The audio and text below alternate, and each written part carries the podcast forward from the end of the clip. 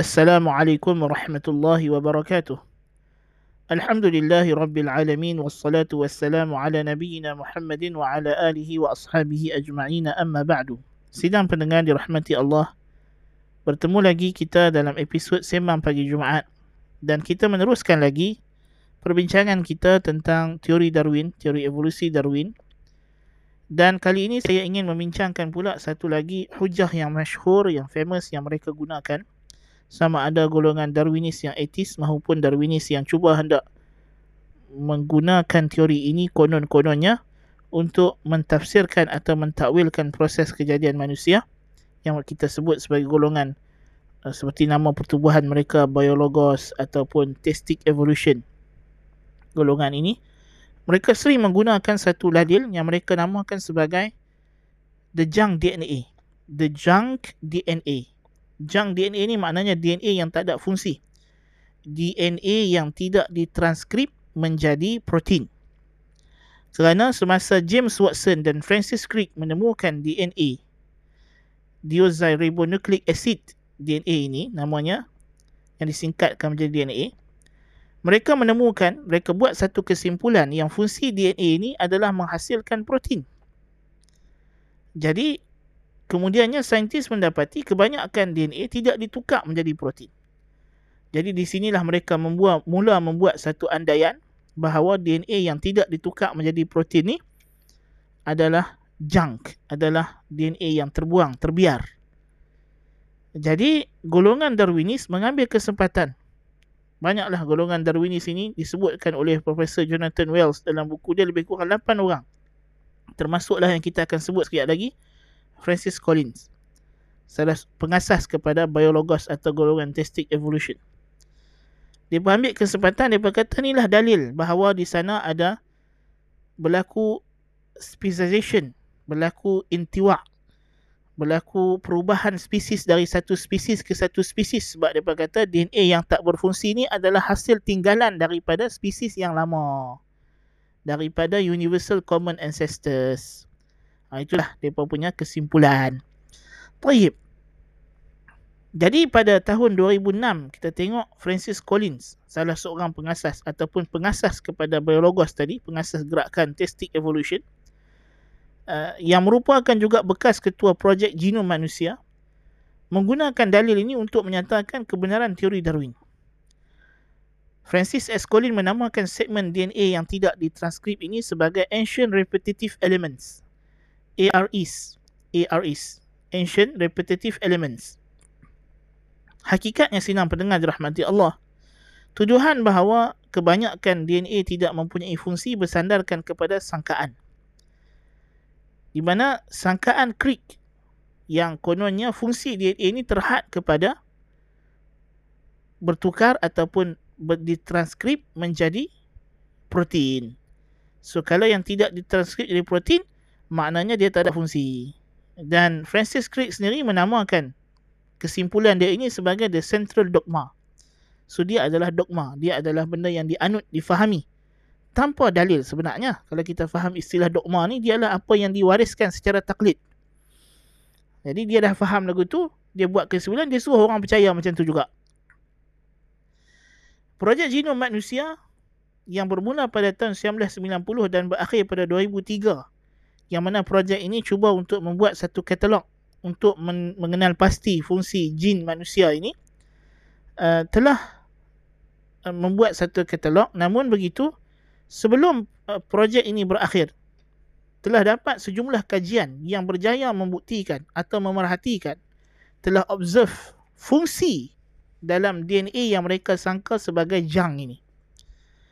Sebagai misalnya, kajian pada tahun 2001. So tadi projek ni berakhir pada 2003. So 2001, saintis-saintis Amerika menganggarkan bahawa DNA manusia menghasilkan lebih 65,000 RNA dan hanya 4% daripadanya datang daripada exons. Exons ni kawasan DNA yang ditranskrip kepada protein. Manakala majoriti daripada 65,000 RNA yang dihasilkan daripada DNA ini uh, datang daripada kawasan DNA yang tidak ditranskrip kepada protein. Tahun 2002, Tahun 2002 kita sebut Phantom Consortium, satu badan antarabangsa yang mengkaji yang mengkaji apa kita sebut tadi? Genom badan antarabangsa yang mengkaji genom yang ditubuhkan pada tahun 2000 mengenal pasti pula 11,665 non-protein coding RNAs dan menyimpulkan bahawa non-coding RNA is a major component of the transcriptomy. So maknanya DNA yang mereka kata tak jadi protein ni dia ada fungsi jadi RNA. Lebih menakjubkan, penemuan mendapati proses penghasilan RNA ini berlaku pada kedua-dua bahagian double stranded DNA. Kalau kita kata DNA ni dia berlingkar dua berkembang. So proses itu berlaku pada dua-dua bahagian yang dulunya mereka anggap uh, satu bahagian DNA ini dia dipanggil sebagai antisense yang tak berfungsi juga. Jadi rupanya kedua-dua bahagian itu berfungsi. Projek ENCODE dan Phantom Consortium, kedua-dua kajian mereka menunjukkan bahawa RNAs ditranskrip dari kedua-dua bahagian DNA dan bahagian yang disangka sebelum ini tidak ditranskrip sebenarnya adalah komponen utama transkriptomi tersebut. Bukan sahaja DNA ditrans RNA ditranskrip daripada kawasan yang dinamakan antisense tadi yang mereka anggap tak ada function tersebut, bahkan RNAs juga boleh ditranskrip dari pelbagai kawasan tersebut. Profesor Jonathan Wells dalam bukunya The Myth of Junk DNA telah membentangkan kajian-kajian pelbagai yang akhirnya membuktikan bahawa junk DNA mempunyai fungsi. Bukti-bukti ini akhirnya menyebabkan salah seorang penyokong teori junk DNA iaitu Francis S. Collins sendiri terpaksa mengakui dia kata I've stopped using the term junk DNA juga dia mengakui some DNA we used to call junk is useful. Hakikatnya, penghujahan golongan Darwinism ini dalam menyimpulkan berkenaan junk DNA dibuat berdasarkan fallacy. Fallacy iaitulah disebabkan kita tak tahu benda ni maka benda tak ada fungsi. Ini fallacy. Kejahilan kita berkenaan satu perkara tidak membukti tidak membuktikan ketiadaan perkara tersebut macam kata Syekhul Islam bin Taimiyah adamud dalilil muayyan la yastalzim la yadullu ala adamil madlulil muayyan tidak ada dalil khusus tak bermakna benda khusus tersebut tidak ada. Mungkin ada dalil lain atau kita yang tak tahu. So hang tak tahu hang kata benda tu tak ada. Ini ini hujah falasi. Ini hujah falasi. So hakikatnya mereka membuat penghujahan ini secara falasi. Dan mereka tak mengambil endah gesaan daripada sebahagian saintis juga yang menyeru supaya tidak orang kata apa tidak tergesa-gesa membuat kesimpulan yang DNA ini tidak ada fungsi pada awalnya.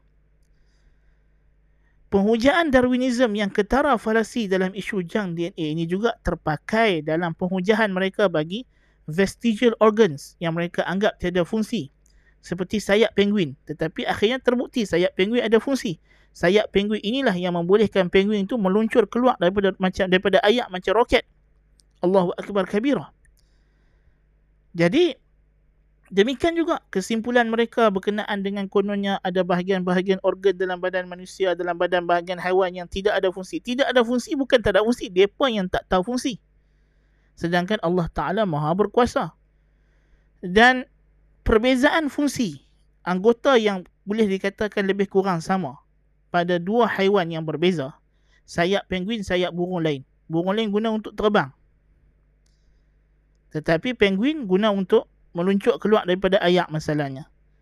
Ini adalah dalil keagungan pencipta. Di mana dia ciptakan benda yang sama tapi dengan fungsi yang berbeza pada dua makhluk yang berlainan.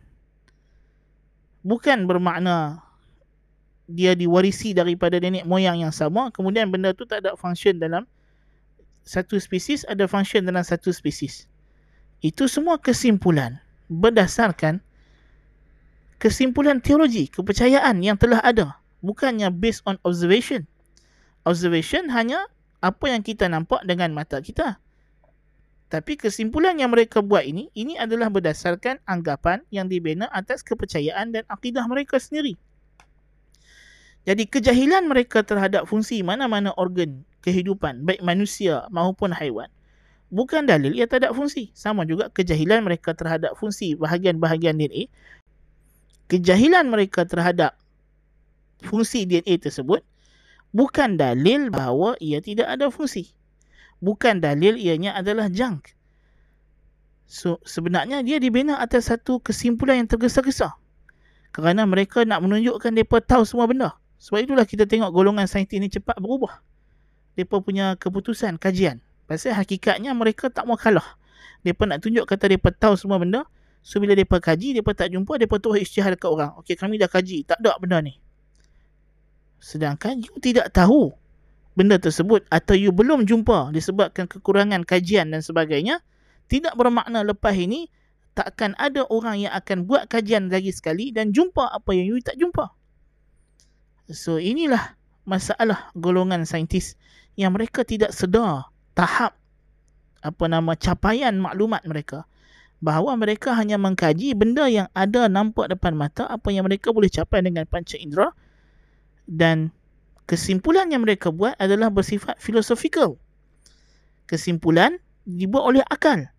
Based on kepercayaan you, based on you punya method yang you gunakan, itu akan mempengaruhi you punya kesimpulan. Hakikatnya. So sebab itulah dikatakan Darwin ini, hujah dia yang mudah sebenarnya, senang saja. Disebabkan tidak ada Tuhan, maka evolusi betul atau disebabkan tidak ada dalil apa nama uh, kita kata penciptaan yang unik uh, maka dia terus buat kesimpulan kata yang yang menjadikan benda ini adalah secara random, secara rawak, evolusi secara random, secara rawak. So dia dibuat bina kepada satu i'tiqad yang dahulu. I'tiqad dah ada kepercayaan tertentu berkenaan dengan Tuhan dan dia impose dia punya kepercayaan itu kepada hasil kajian dia.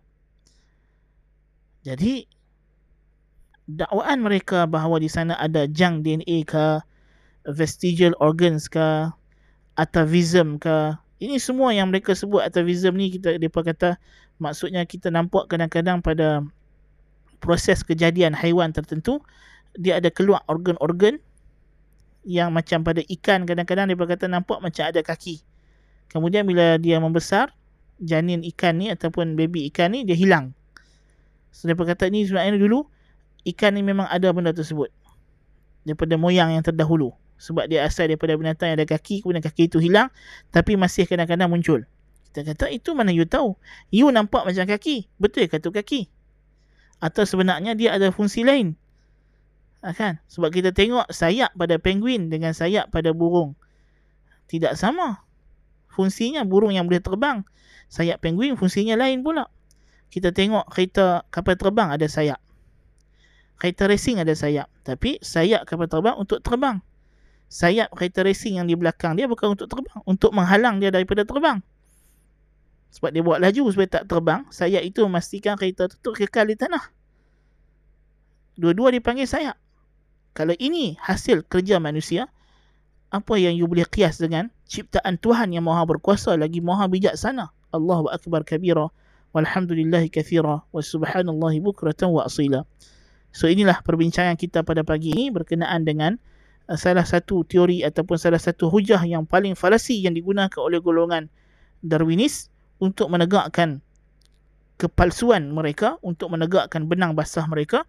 Yang hakikatnya benang ini bukan lagi basah sudah putus sudah terbakar sudah hangus. Allahul musta'an Mudah-mudahan kita bertemu lagi pada episod yang akan datang. Qultu lakum ma sami'tum subhanakallah bihamdika asyhadu an la ilaha illa anta astaghfiruka wa atubu ilaik. Wassalamualaikum warahmatullahi wabarakatuh.